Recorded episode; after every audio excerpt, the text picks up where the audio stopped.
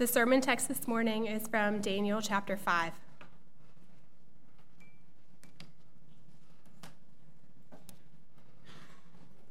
Hear the word of the Lord. King Belshazzar made a great feast for a thousand of his lords and drank wine in front of the thousand. Belshazzar, when he tasted the wine, commanded that the vessels of gold and of silver that Nebuchadnezzar his father had taken out of the temple in Jerusalem be brought that the king and his lords, his wives, and his concubines might drink from them. Then they brought in the golden vessels that had been taken out of the temple, the house of God in Jerusalem, and the king and his lords, his wives, and his concubines drank from them. they drank wine and praised the gods of gold and silver, bronze, iron, wood, and stone. Immediately, the fingers of a human hand appeared and wrote on the plaster of the wall of the king's palace opposite the lampstand, and the king saw the hand as it wrote. Then the king's color changed, and his thoughts alarmed him. His limbs gave way, and his knees knocked together. The king called loudly to bring in the enchanters, the Chaldeans, and the astrologers. The king declared to the wise men of Babylon Whoever reads this writing and shows me its interpretation shall be clothed with purple and have a chain of gold around his neck and shall be the third ruler in the kingdom. Then all the king's wise men came in, but they could not read the writing or make known the, to the king the interpretation. Then King Belshazzar was greatly alarmed, and his color changed, and his lords were perplexed. The queen, because of the words of the king and his lords, came into the banqueting hall, and the queen declared, O king, live forever. Let not your thoughts alarm you or your color change. There is a man in your kingdom in whom is the spirit of the holy gods. In the days of your father, light and understanding and wisdom, like the wisdom of the gods, were found in him.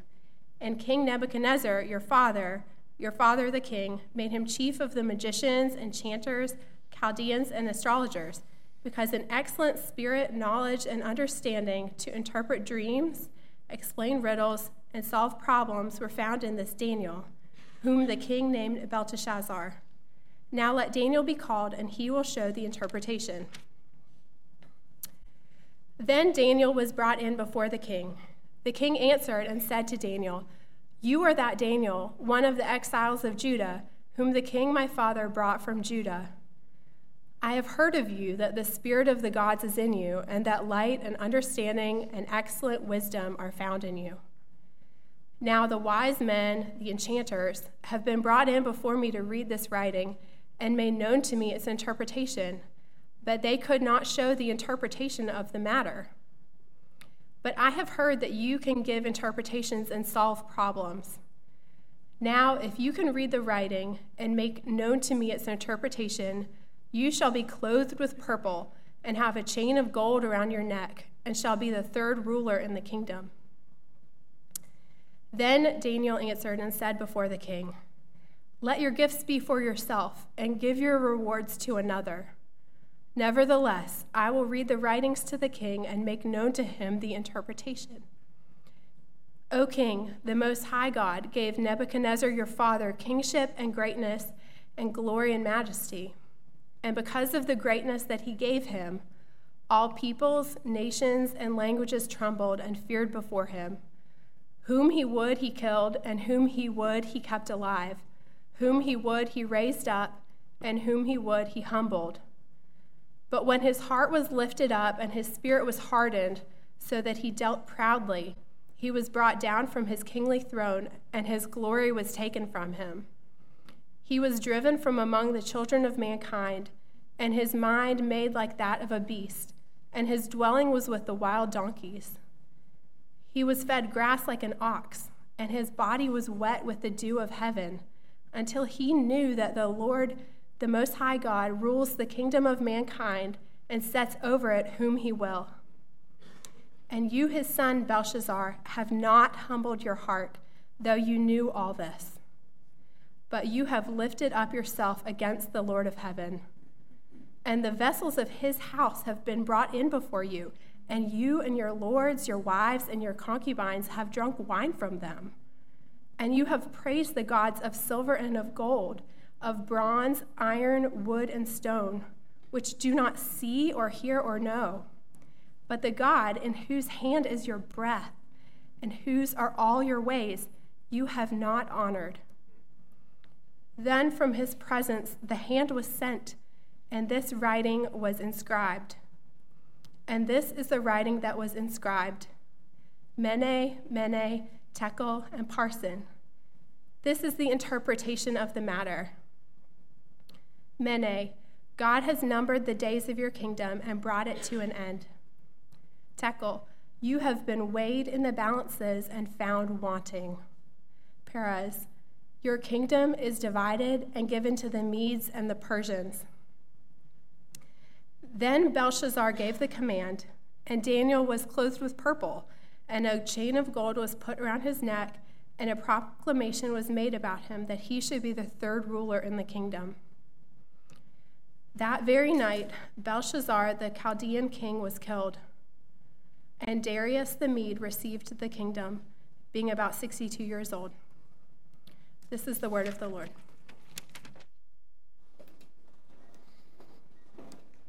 Let's pray together. God, as we come to your word, pray that you would bless its reading, pray that you would empower its preaching, and I pray that your spirit would move in our hearts to respond appropriately to your word. May we respond with humility and obedience. May we not just be hearers of your word, but doers. Thank you so much. You are so great. You are so good to us to give us your word. May we trust its sufficiency. May we trust its power. And may we leave changed by it. It's in Jesus' name we pray. Amen. You can be seated. Last week, we were told the story of Nebuchadnezzar and the lesson that he learned by Nebuchadnezzar himself. Daniel 4 was written from uh, Nebuchadnezzar's perspective. We learned that probably the greatest Babylonian king, one of the most powerful rulers in the history of the world, was humbled by the Most High God. In Nebuchadnezzar's arrogance, he refused to recognize the supreme sovereignty and power of God over his life. And so God made him like an animal to teach him that he was just a man. Uh, in case you didn't know this, Daniel 2 through Daniel 7 uh, is written in Aramaic. So Daniel 2, Daniel 3, Daniel 4, 5, 6, and 7 are written in, in Aramaic. Um, they, they form this, uh, they're, they're really uh, uh, organized. So uh, chapters 4 and 5 are right at the center of this Aramaic section, and they, they parallel one another quite nicely. You have two rulers and you have one issue pride. In Daniel 5, we're presented with a new story with, with new characters. You have Belshazzar or Belshazzar um, uh, here, who is, who is called the king. You, you, have, you have the queen mother, you have, so you have some new characters, you have a new story. Instead of like, his, like Nebuchadnezzar in chapter 3, how he made this great statue, we have Belshazzar who's making this great feast. Um, but they both deal with the issue of pride. Uh, the plot is even similar. In chapter 5 and in chapter 4, we see a prideful king, a divine act from the Lord. We see incapable pagan wise men. We see revelation from Daniel, and then we see judgment from God. Um, Belshazzar's pride is no less deadly than Nebuchadnezzar's, but it is different. The question of Daniel 5 is different from the question of Daniel 4. The question that Daniel 5 poses for us is what happens when we fail to come to grips with our reality as fallen sinners? What happens to us when we fail to see ourselves for who we really are? What happens when our desire for significance and importance, that desire that we all have inside our hearts to matter, what happens when that desire leads us to deny the fact that every single person in this room is in some way insignificant before the Lord? Uh, the story of Daniel divides pretty nicely into three scenes, and it all centers around this party that the king throws. So the first scene is Belshazzar throwing a party, and then the second scene, God comes in and he interrupts the party, and then finally we're going to see that Daniel, he, he is the great party pooper. he spoils, he spoils the party with his, with his uh, scathing, scathing interpretation and his scathing judgment that comes from the Lord. So, what I want us to do is to dive into the story and then see what we can pull out of it. Okay. So, the first scene in this story is this party. So, you have King Belshazzar, King Belshazzar throws this, this elaborate party. Um, so, so let's just look at the details of the party first. So we have some people who are present. You have obviously the king, but it says a thousand of his lords. Okay, this isn't just like your ordinary get together on a Friday night, okay? This is, this is a party to, of all parties. A thousand of his government officials, a thousand of his lords are present at this party. But also his wives. His wives are present at the party. But not just his wives, his concubines as well. He brings all of his women, all of his lords, everyone who's under his authority, everyone who is there to give him pleasure. Everyone is at this party. And what do they do at the party? At, the party, we, we read that in verse 2 Belshazzar, when, when he tasted the wine, commanded that the vessels of gold and of silver that Nebuchadnezzar his father had taken out of the temple in Jerusalem be brought, that the king and his lords, his wives, and his concubines might drink from them. Then they brought in the golden vessels that had been taken out of the temple, the house of God in Jerusalem, and the king and his lords, his wives, and his concubines drank from them. They drank wine and praised the gods of gold and silver, bronze, iron, wood, and stone. So you have this excessive drinking that's, that's happening. They bring out all the wine. All of the wine is brought out, and they're just drinking excessively. Everyone is drinking at this party. And not only that, then, then they bring out the vessels. If you remember from chapter 1 in Daniel, uh, we're told that when Nebuchadnezzar uh, over, overthrew Jerusalem, that part of the bounty that he brought back was was the uh, uh, golden vessels from the temple of Jerusalem. He brings the gold, brings the silver, brings these vessels that were, that were used for holy purposes, and he brings them into his kingdom. And now Belshazzar says, Hey, you remember those, uh, those vessels that, that King Nebuchadnezzar brought over from Jerusalem? Go get those. Let's drink out of those. Let's drink. So you have this sacrilege that, that we, we see here. But not only that, then there's this, this open worship of their idols. They're, they're worshiping these gods. Now, the party the party's a little strange and i'm intentionally you know concealing even just the identity of belshazzar because that's what daniel did. The story the story hits us abruptly. You know we had just walked through this whole story of king nebuchadnezzar and then we never hear from him again. His name is mentioned here but he's gone. Who is this king belshazzar? What happened what, what happened to Nebuchadnezzar? What's, what's going on? When did this happen? What's going But, but I, the question that I have is why this party? Why are they throwing a party? Well, there, there are a couple levels to the reason that I would give. So, first, there's the historical level. level. We need to consider who is Belshazzar?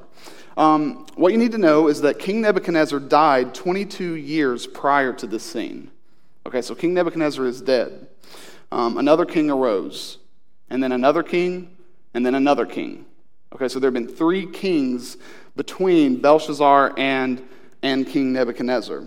Um, and in fact, the final recorded king of Babylon was not Belshazzar, it was uh, King Nabonidus. So, so King Nabonidus, uh, according to history, was the final king of, of Babylon. And yet, here in Daniel 5, we have it opening with the two words King Belshazzar.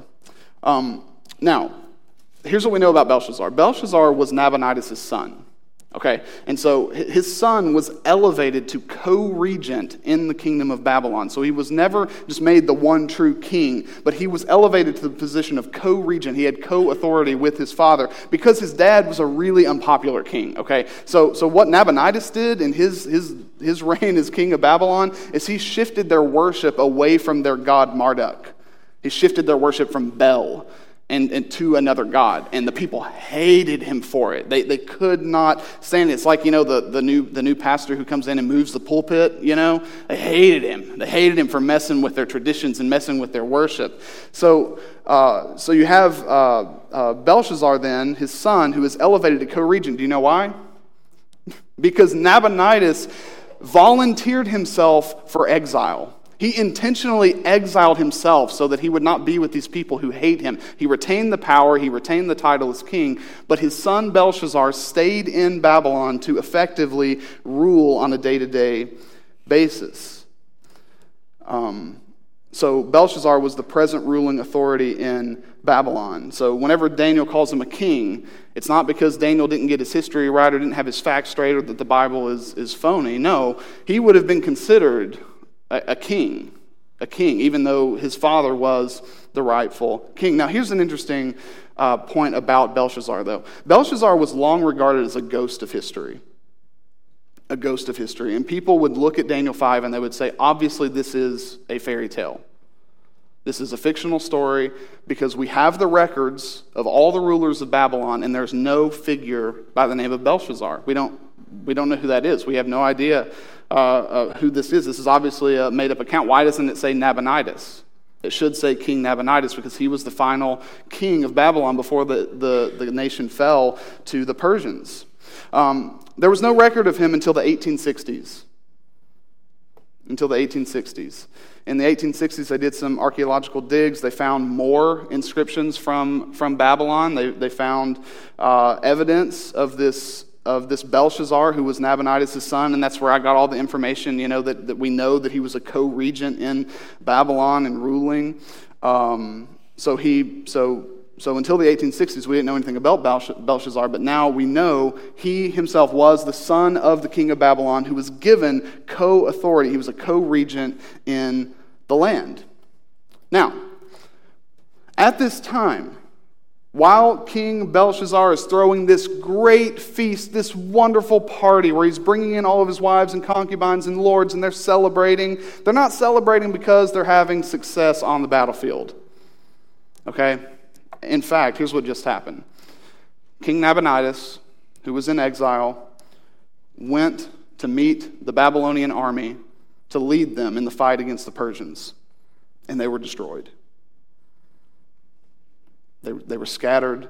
Nabonidus flees, and there is nothing standing between the city of Babylon and the Persian army. Babylon is done the end is near. We even know at the end of Daniel 5, it's over the next day. Not just the party, but the empire of Babylon is done. The Medo Persian Empire was on the warpath, it was close to Babylon. They, they had just defeated this army, and in fact, in fact, this, this coming Friday, this, com- this, is, this is how, how certain we are of the history of these events. This coming Friday is the 2558th anniversary of Belshazzar's party. This Friday, October 11th, because we know with certainty that the Persians marched into Babylon on October 12th, 539 BC. So we know with certainty this great feast this elaborate party happened the night before the Persians busted down the beautiful gates of Babylon. The night before. So it obviously forces us to ask the question why did, why did the, the co regent in Babylon throw a party? Why did he throw a party? Why wasn't he trying to galvanize all the remaining troops in Babylon to, to mount one last effort, one final defense? Why is he instead saying, Bring out the wine? Bring out the wine. Bring out the, the vessels from Jerusalem. Let's party. Let's party. You know, I don't know, a couple reasons. Maybe, maybe it was just like one, one last hurrah. That's, that's typical in history. We, we know a lot of information about Hitler's final days in his bunker. Um, it was reported by one of his secretaries. And, and we know that, that as the Russians were, were inching closer and closer and closer, that they just they started drinking, they started partying because they knew it was over. So maybe, maybe the party was just, hey, let's celebrate while we can because tomorrow we're dead. Or maybe it was an act of defiance, denial. They're just living in denial of the inevitable. They don't want to think about it. I promise you it's not because Belshazzar doesn't know. Oh, he knows. He knows that his kingdom, he knows that his life is probably about to end. So, on the historical level, they're throwing a party. It's their last day. But because of the way Daniel reports the story, we can get inside Belshazzar's heart just a little bit. Belshazzar felt very insecure because he knew he was insignificant. He felt so insecure because he was insignificant. So he tried to present himself as more important than he actually was. There's this constant repetition of King Nebuchadnezzar throughout this chapter. This, this constant reminder back to King Nebuchadnezzar. And, and he's referred to as the father of Belshazzar. Now, what we know is that King Nebuchadnezzar was not Belshazzar's father. Okay, he was not his biological father. That wasn't, you know, King Nebuchadnezzar wasn't his dad. Now, now the language here, you may even have a note in your in your Bible that, that those words can easily be, be translated and interpreted as predecessor and successor. And that's, that's the idea that the passage is getting at. But it constantly refers back to King Nebuchadnezzar, the predecessor. You see, Belshazzar wanted to be great. He wanted to be great. He wanted people to think of him the way people thought of King Nebuchadnezzar. He wanted to be like King Nebuchadnezzar. But he wasn't even the true king. Okay? He wasn't, he wasn't even the rightful king. He just ruled as a co regent. And now, under his leadership, because Nabonidus is gone, under his leadership, the city's going to fall and the empire is going to fall. He wanted nothing more than to be like Nebuchadnezzar, but he was nothing like King Nebuchadnezzar. He wasn't great. He wasn't significant. He did not matter in any worldly sense. He was a phony. So, what does he do on this last night? I want to change the narrative that history will write of me. Look how great I am. Look how great I am the feast and the wine and the drinking and his wives and, the, and his concubines. Look how powerful I am. The glory of Babylon was not his doing. Everything Babylon was was due to prior kings and prior rulers. Belshazzar had nothing to do with that. Nebuchadnezzar made a great empire. He, he made a great empire, this glorious empire all Belshazzar could make was a meal. It, the language is, is intentional. King Belshazzar made a great feast. Congrats, bro. That's all he's got. That's that's all he has. That's all he can do. So Belshazzar, in his heart of hearts, knew that he's never going to measure up. So what does he try to do? He, tried to, he tries to get the impression that he measures up. He wanted his last moments to showcase his self perceived value. As he evaluates himself, I know that I am great and I know it doesn't look that way, so I'm going to make it look that way. So that others, when they think of me, when they look at me, they see greatness.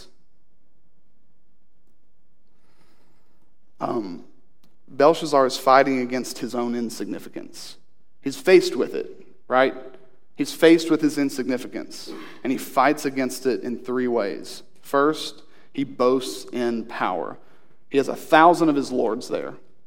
It's excessive. It's excessive, right? But a thousand lords there to boast in his power and his reign. And re- remember, I am the co regent, I am the king when I'm here. And he brings all of his lords in to, to uh, showcase that. I'm significant. This is how we struggle with it because I don't know about you, but last time I had a party, I didn't invite a thousand of my lords over, so I can't really relate to that. But I can relate to this I'm significant because other people say that I am. We find our significance in what other people say of us. So we surround ourselves with people who would praise us the way that these lords would praise Belshazzar.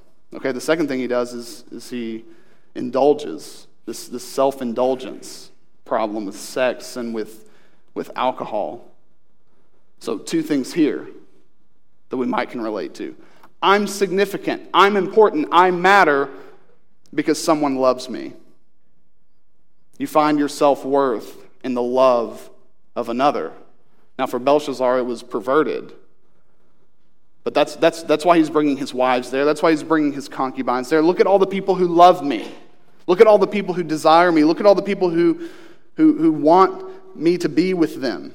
He found his significance in the love of someone else. We can be prone to that.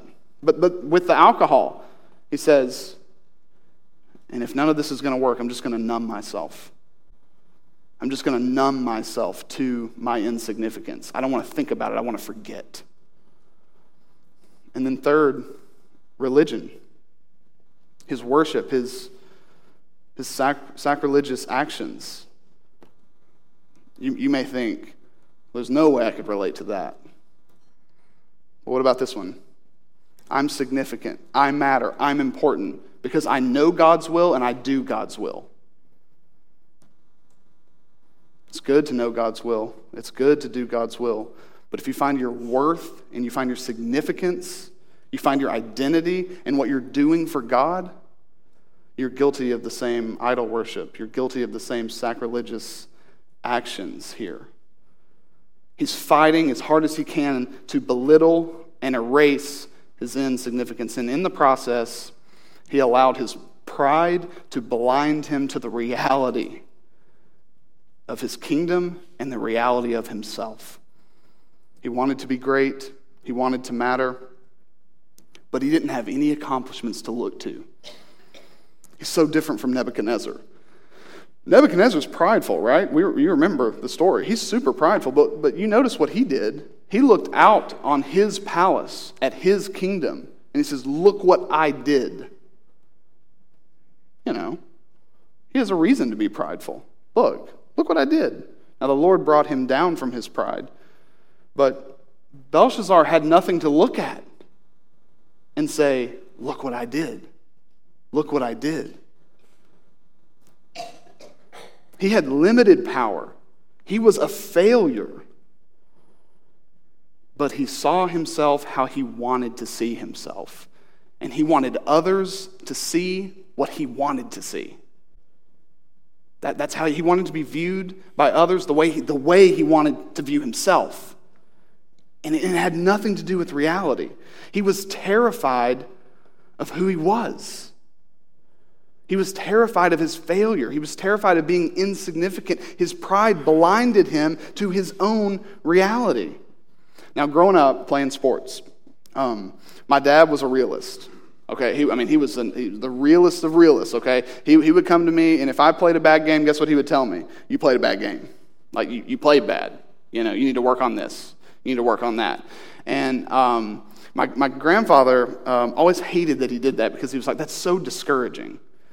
It's so discouraging. And, and, my granddad is such an encourager. I mean, he, that's just who he is. He is such an encourager. So he would never say anything negative about my performance on the field or on the court, ever. I, I couldn't do anything bad. You know, like I, I, would strike out four times, I would make four errors, and then, you know, I would, I would come up to him and he would say, Man, you made such a great catch in the third inning you know?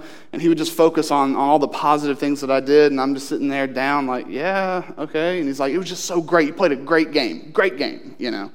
Um, I, I, would play basketball, and I would have a game. I didn't score any points, you know, didn't, didn't really play that great. And he'd say, man, you took care of the ball, though. Like, you just, you handled the ball so well, no turnovers. Like, man, it was fantastic. It was awesome. And I loved hearing it. Like, I'm not to lie to you, you know? like, uh, I enjoyed hearing how well I played, even though I knew I didn't play that well. It was, it was kind of fun. Um, I didn't get any better, though. You know? When, when, you, when you're blind to the reality of the situation and you think you're a really good player when you're really not, what incentive do you have to try to improve? Now, obviously, it's, it's his fault that I'm not playing for the Braves today, obviously. You know, that was all that was keeping me back, was just someone to be real with me. No. Um, but the truth is, the truth is, we are all like Belshazzar. I don't know if you see yourself in him. But are you ever tempted to make people think you are more significant or important than you actually are? Are you discontent with your present reality? You just look at your life and you're like, man, I wanted to do so much more. I wanted to do so much more, and you just, you, you just feel like a failure. We all crave significance. We all want to feel important. We, we all want to matter. And that's not a bad desire. That's not bad. It's, it's not bad to want to be important, to want to be significant, and to want to matter. What happens is we look within. We crave significance, we look within, and we see insignificance. We see ugliness. We see sin. We see failure. And then we look outside of ourselves. We look to other people and we compare. Maybe you're, you're proud of how you do your job, and then you look at a colleague and they're better than you. And you don't like how that feels. So, so what, do we do? We try to clean up the outside. We, we try to give the impression, give the appearance that no, no, no, actually, we're greater. We're greater. We're better. Whether it's really true or not, it doesn't matter. We try to give the appearance that we measure up that we are enough, that we are significant, that we matter. Look at me, look at me, I'm great, I'm really, really great. But at the end of the day, as Belshazzar is going to learn, we are who we are. And God sees us for who we are. And we can't convince him otherwise. Whether Belshazzar sees it or not, the Persians are at the city gates and they're coming. They're coming for him. And whether he wants to see it or not, he is insignificant. He's not King Nebuchadnezzar. That's not his story. And he can't change that, no matter how hard he tries. He throws a party. And then God, immediately, the text says, interrupts the party. So enter God. Okay, so we, we have this event, this, this miraculous, wild, uh, unique event. I mean, this is weird even for, even for Daniel. And Daniel's a weird book. This is weird even for Daniel. Look at verse 9. Uh, sorry, verse 5. Immediately, the fingers of a human hand appeared and wrote on the plaster of the wall of the king's palace opposite the lampstand. And the king saw the hand as it wrote. Um, you have this. So, so there's debate like, was it a hand that's like disjointed from a body? Was it an angel? What we, we don't know. We know it's a hand, and it just appears. So they're partying it up, and God interrupts the party in the strangest of ways. This hand appears. And I'm sure it's probably writing with a Blackwing pencil because Blackwing pencils are the best. They're divine, they're holy. I, I love them. Whatever he was writing with, though, sorry, I'm nerding out for a second. Um, only a few of you get it. Um, but whatever it was, he, he, writes, he writes, he inscribes on this wall in, in, in a way that is not obviously uh, legible. Okay, it's not, it's not easy to, to read or interpret in some way.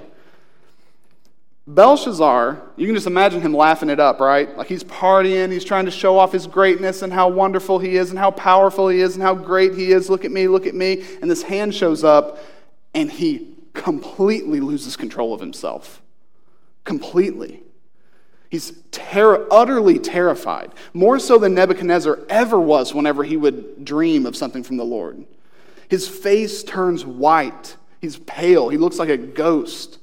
He loses control of his body. He's falling to the ground. The, the literal uh, uh, inter- translation of, of uh, uh, where is it? Um, uh, verse, verse 6 Then the king's color changed and his thoughts alarmed him. His limbs gave way and his knees knocked together. The, the knees knocked together part, the, the literal translation there is that his loins were loosened, which probably means there might have been a little puddle at the bottom of uh, his feet. He might have been, as he was falling to the ground, he might have been falling in a little puddle, you know what I mean? Um, he was scared to death. He was scared to death. He, he completely loses control of himself. So even before, even before the writing on the wall is revealed, Belshazzar is revealed for who he truly is. It's as if God enters the room and this apparently mighty king is revealed for who he is a weak, powerless phony. Um, notice how different his reaction to God's divine acts is from Nebuchadnezzar's. So he wanted to be just like Nebuchadnezzar, right? And he wanted people to think of him as Nebuchadnezzar. Think about even the, the comparison between their, their experience with God. Nebuchadnezzar was troubled. You remember? He, was troubled. He would, he would have a dream from the Lord and he would be troubled. Belshazzar loses control of himself, like his whole his bodily functions. Um, Nebuchadnezzar asked for advice from his wise men. What does Belshazzar do? He cries loudly for them. He's in a panic, he's in a frenzy. Someone, anyone who can tell me what this means, who can relieve my, uh, my fear, come, please, now. He's begging. Uh, Nebuchadnezzar threatened his wise men with death if they can't interpret his dream. You remember Nebuchadnezzar? How much he asserts his power? He says, All right, here's the deal. I had a dream. I'm not going to tell you what it is. You tell me what I dreamed, and then you tell me what the interpretation is. And if you don't do that, I'm killing everybody. Like, that's, that's his approach to, to this situation. Belshazzar offers whoever, anyone, it doesn't matter who they are, anyone who can interpret the writing on the wall, he'll make them third most powerful person in the kingdom. You know what that means, right? He gave them all the power he could give because he was second. He was second to Nabonidus. Whoever, whoever can interpret this becomes the third most powerful person in Babylon. Belshazzar is revealed for who he truly is weak and powerful and phony. The Lord enters the room and he's revealed as a phony. Okay, now, God interrupted the party, but Daniel's the one who spoiled it. Daniel spoiled the party. So in verse 10, in verse 10, we see this queen, or, or the queen mother, who a, had a prominent role in, in the, the kingdom of Babylon. She comes in and she reminds Belshazzar of Daniel. I don't know if Belshazzar is just in a frenzy or if he just belittles Daniel so much that he doesn't think of him, but he doesn't think of Daniel. And so the queen comes in and she reminds Belshazzar of Daniel. She says, Go get Daniel. Daniel can solve your problem. Daniel can interpret this, this writing. So then they, they summon Daniel. Daniel comes in, and Belshazzar asks him to interpret the writing, but he, but he doesn't have the confidence in Daniel that the queen mother has. He's like, If you can, I've heard. I've heard of you, Daniel. I've heard that you, you can interpret things, that you can reveal things. I, I've heard that the Spirit of the gods is living in you. I've heard all of these things. Now, if you're able, if you're able, now, if you can read the writing and make known to me its interpretation, you shall be clothed with purple and have a chain of gold around your neck, and shall be the third ruler in the kingdom. He doubts Daniel's abilities, and then he belittles Daniel's position. You see how he addresses him? He says, You are that Daniel, in verse 13. You are that Daniel, one of the exiles from Judah, whom the king, my father, brought from Judah. You're just one of the exiles. Daniel had a prominent position. Daniel's an old man now. Daniel had a prominent position in Babylon, and he completely belittles that. He wants to, even in this moment, elevate himself over Daniel. He wants to remind Daniel of his insignificance. You are insignificant. You were just an exile. You see his insecurity here. But it's so ironic because as he's trying to show Daniel that he's the one who's insignificant, what does he say? You're one of the exiles whom the king my father brought from Judah. Yeah, yeah, Belshazzar. Nebuchadnezzar did that. You didn't even do that. Daniel's presence in Babylon and Daniel's promotion in Babylon has absolutely nothing to do with Belshazzar.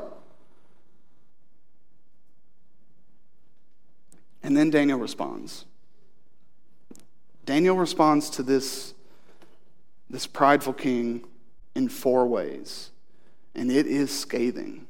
It is so different from his response to Nebuchadnezzar. For Nebuchadnezzar, he had this affection. For Nebuchadnezzar, he, he offers words of hope and he calls him to repentance. We don't see any of that from Daniel in chapter 5. The Lord has, in the same way that he did with Nebuchadnezzar, he has given a word of judgment to Belshazzar, Daniel knows it, and he responds to him in these four ways. The first is in verse 17. Then Daniel answered and said before the king, Let your gifts be for yourself, and give the rewards to another. Nevertheless, I'll read the writing to the king and make known to him the interpretation. he refuses the reward. He's like, hey, Daniel, if you interpret this, I'll make you the third most powerful person in Babylon. And Daniel says, you, you keep your reward. You keep your gift. Give it to somebody else. I don't care. I don't need it. I don't need it. Why is Belshazzar offering reward instead of threatening death? Because there's nothing more in the world more important to Belshazzar than personal significance and value and worth. And so he's trying to offer that to someone else. And Daniel says, I'm good. Because unlike Belshazzar, Daniel does not need the approval of man. He already has the approval of God. He doesn't need the approval or the reward from Belshazzar. Now, he takes it anyway in the end, but, you know, whatever. Um, so he responds to him by refusing the reward. But the second thing he does is he reminds Belshazzar of King Nebuchadnezzar's encounter with God. This chapter is as much about Nebuchadnezzar as it is Belshazzar, they are linked. He reminds him O king, the Most High God gave Nebuchadnezzar your father kingship and greatness and glory and majesty. And because of the greatness that he gave him, all peoples and nations and languages trembled and feared before him. So he's, he's talking all about Nebuchadnezzar's power and his prowess and how great he was. And then he says in verse 20, But when his heart was lifted up and his spirit was hardened so that he dealt proudly, he was brought down from his kingly throne, and his glory was taken from him. So he even clarifies here. He says, It was not inherently wrong for Nebuchadnezzar to have all the power that he had. God gave him that power. However, he elevated himself before the Lord. He was prideful before the Lord, and the Lord brought him down. And he was driven from mankind. He tells him the story. And he says in verse 22 And you, his son, Belshazzar, have not humbled your heart, though you knew all of this. The third thing he does is he calls out Belshazzar for his pride, and he gives him four examples of his pride. He says, First, you did not learn from Nebuchadnezzar. Everybody knew the story. I mean, can you imagine? I mean, it would have been the talk of Babylon for forever that the great King Nebuchadnezzar was made to be more like an animal than a man, and then finally restored when he submitted himself before the God of Israel, the nation he had conquered. What a story! Belshazzar knew it, he didn't learn from it. You saw what pride does to a man. You saw what pride does to a king. And you did not humble yourself before the Lord. You have exalted yourself. You have been prideful before God. You didn't learn the lesson. Second, Belshazzar exalted himself. We, we, see, we see this in, uh, in verse 20. I'm sorry, verse 23. But you have lifted up yourself against the Lord of heaven. How did he do that? The third thing Belshazzar blasphemed God by using holy vessels in unholy ways. He says, And the vessels of his house have been brought in before you, and you and your lords, your wives and your concubines have drunk wine from them. But he wasn't just sacrilegious, he was idolatrous. The fourth thing he did that demonstrated his pride. He worshiped false gods. Daniel says, And you have praised the gods of silver and gold, of bronze, iron, wood, and stone, which do not see or hear or know, but the God in whose hand is your breath and whose are all your ways, you have not honored.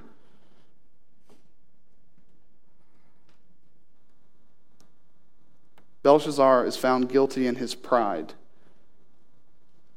And so then Daniel finally responds with a pronouncement of judgment he pronounced judgment over Belshazzar by revealing the writing on the wall. And as I said, he gives him this judgment, this word of judgment, with no word of hope. He doesn't say to Belshazzar the way he said to Nebuchadnezzar, Here's my counsel to you humble yourself. The interpretation has three parts. The first, the Lord says to Belshazzar, your days are numbered. His kingdom's going to be taken away from him. The second, you are insignificant. What a sobering moment for a man who had done nothing but try to give the appearance that he mattered. Worked as hard as he could to try to appear significant, to try to appear the way King Nebuchadnezzar was. And the Lord says to him, You have been weighed, and you are found wanting. You are as you feared. You are insignificant. And then the third word of judgment I'm giving your kingdom to the Persians. So you see a couple things here. He didn't just lose the kingdom. Okay? He didn't just lose the kingdom because the Persians were more powerful and outsmarted the Babylonians. He lost the kingdom because God took it from him and gave it to the Persians. God is sovereign over this exchange of power. Couple lessons we can take from this story. First, and this this is true of Daniel 4, it's true of Daniel 5. So if you were here both weeks, you need to hear this word this week as much as you did last week. Personal pride places us under the judgment of God. Pride places us under God's judgment and nowhere else. Nowhere else. You have an opportunity, as we're walking through Daniel here, to learn from Nebuchadnezzar and to learn from Belshazzar. You have two examples here. King Nebuchadnezzar was humbled, and then he was restored by faith. Belshazzar was judged. That's it. Is God at fault? Is God at fault for not offering a way out for Belshazzar? Belshazzar was prideful against the Lord and he rightfully fell under his judgment. That's all we deserve. That's all we deserve. We don't deserve what Nebuchadnezzar got. That's called grace. That's called mercy. We deserve what Belshazzar got. So, will you learn? Will you learn from this lesson? I hope you also see the other side of pride. You see, Nebuchadnezzar's pride was based on his importance, it was based on his significance. It made sense to us, at least from a worldly perspective, that he was prideful. He had a lot to be prideful about. He had done a lot of stuff, he was very accomplished. Belshazzar's pride was based on his insignificance. You don't have to be personally accomplished to be prideful. Okay? You may think you're off the hook because you haven't accomplished anything. I don't have, I don't have anything to be prideful about. Belshazzar shows us that pride, pride is in our hearts and it goes with us. No matter our lot in life, no, no matter how much we accomplished or how much we fail, pride is always there. Pride leads to self delusion and it leads to self deception. Either your worldly significance will lead you to think that you don't need God, and you'll be prideful, or your worldly insignificance will lead you to pretend you don't need God. And your pride will get you. Pride cares about appearances. Appearances more than anything else. I don't have to actually have a healthy marriage as long as I can give the appearance of a healthy marriage on Instagram. I don't have to be a good father as long as I can give the appearance that I'm a good father. That's what pride cares about. Pride cares about what other people think of you. Belshazzar was denying his weakness, denying his insignificance. Belshazzar had every reason to humble himself before God. Think about it. Think about it. He had every reason to humble himself before God. He had the example of Nebuchadnezzar he already was an insignificant figure. He was already pretty low. Nebuchadnezzar had to be brought down because he couldn't naturally see how he wasn't better than everybody else. Belshazzar is weak, and he is insignificant, but he exalted himself anyway. So don't look at your life and say, Well, I don't have anything to be prideful about. I don't have to worry about pride. You don't have to be well accomplished to be prideful, and our pride whether based in our worldly significance or insignificance, it will incur the judgment and wrath of God. But the final lesson we learn here is that personal significance and worth can be found in only God. Only, only God. Here's a question for you. If you died tonight, if you died tonight and your life was weighed in God's balance, how would you measure up? If you died tonight, and like Belshazzar, you were weighed in God's balance, how would you measure up? I'm here to tell you that if, if I was weighed according to my personal merit, I too would be found wanting. I would lack. I would not measure up. If you look inside yourself, no matter what other people see, no matter the appearances, if you look inside yourself and you see a weak, insignificant man or woman, you are on the pres- precipice of humility. Okay? Do as Belshazzar should have done and look to God and His glory. Look to Him in faith. When you view yourself in light of God's glory, and not the glory that you either have on earth or the glory that you wish you had. You will fully depend on Him and you will live to magnify His name. By your own merit, you will always be found wanting when you're weighed in God's balance. But the end of Daniel 5 offers us a glimmer of hope for all of God's people. Look, look, look at the end of Daniel 5. That very night, verse 30. That very night, Belshazzar the Chaldean king was killed, and Darius the Mede received the kingdom, being about 62 years old. Here's what that means the Babylonian reign ended. Here's why that's significant. Back in Jeremiah 29, you can look it up later. In Jeremiah 29, God promised his people that their exile in Babylon would last 70 years, that they would not be exiles forever that it would last 70 years. The fall of the Babylonian Empire to the Persians marked the fulfillment of that promise. The Persians, what we learn later, the Persians allow the Jewish exiles to return home. Exile is over.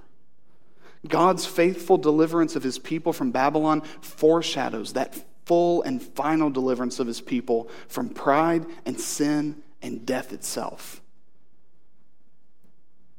The God who was faithful to send the Persians to deliver his people from exile, he was also faithful to send his son to deliver his people from sin. All of God's people will one day be weighed in the balance. All of God's people will be weighed in the balance. And the handwriting on the wall will be that we do, in fact, measure up. How can we be sure of that? How can you be sure that if you died tonight and God weighed you in his balance, you would measure up? You would not be found wanting. Here's why. Because when we are weighed in that balance, it will not be our righteousness or our glory that will be measured. It will be that of another. It will be that of Jesus by humble faith in Jesus. Our sin is credited to him, and his righteousness is credited to us. When God sees us, when God sees you today, if you're in Christ, he sees his valuable, worthy son.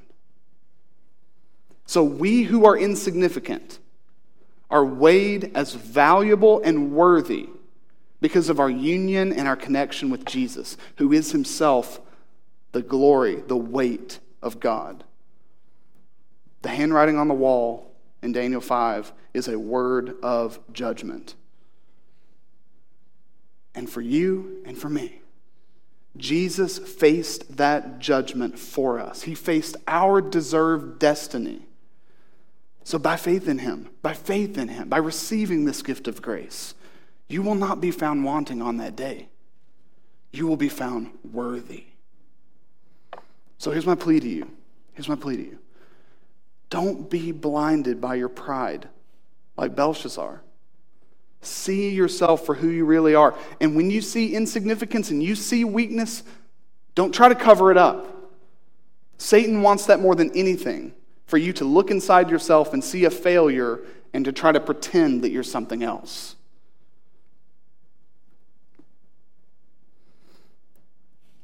Press into your weakness and unworthiness before God. Here's your reality you're a sinner. You're a sinner. And I'm a sinner. Whether we possess worldly significance or not, we are sinners. And Jesus has come to save sinners. No matter if we possess worldly significance or if we, by our own merit, are nothing but insignificant. So, humble yourself before this Jesus and look to him in faith. I'm going to pray for us and then I'm going to lead us to communion.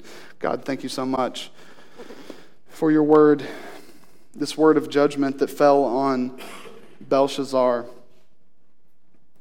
I pray that we would learn from his failure and look to his example and do as he should have, and that is humble himself before you. Father, our pride manifests itself in so many different ways. Please reveal to us how we are being prideful against you so that we may humble ourselves before you and look to Jesus in faith. Father, help us to see that our value, our worth, and our significance is found and bound up in you and your affection and your love for us. Help us, like Daniel, to not need the approval of men, but need and rely on your approval, which you freely give us. So, Father, help us to see ourselves as we truly are sinners in need of your grace. And may we look to Jesus in faith. And in his name we pray. Amen. Um, we're going to come to the table now. We, we celebrate the Lord's Supper once a month. Um, you don't have to be a, a member of Trace Crossing to participate in, in the Lord's Supper. You, you have to be a Christian, though. So if, if you haven't trusted in Jesus for salvation, we, we would ask you, that you not take the cup or the bread. This is for Christians. And why do we do this, church? Um, we, we do it first because the Lord commanded us to do it, but, but we do it for three reasons. We do it to remember. We, we look back, as, as we take this bread, we look back and we remember Jesus' broken body on the cross. When we take this cup, we look back and we remember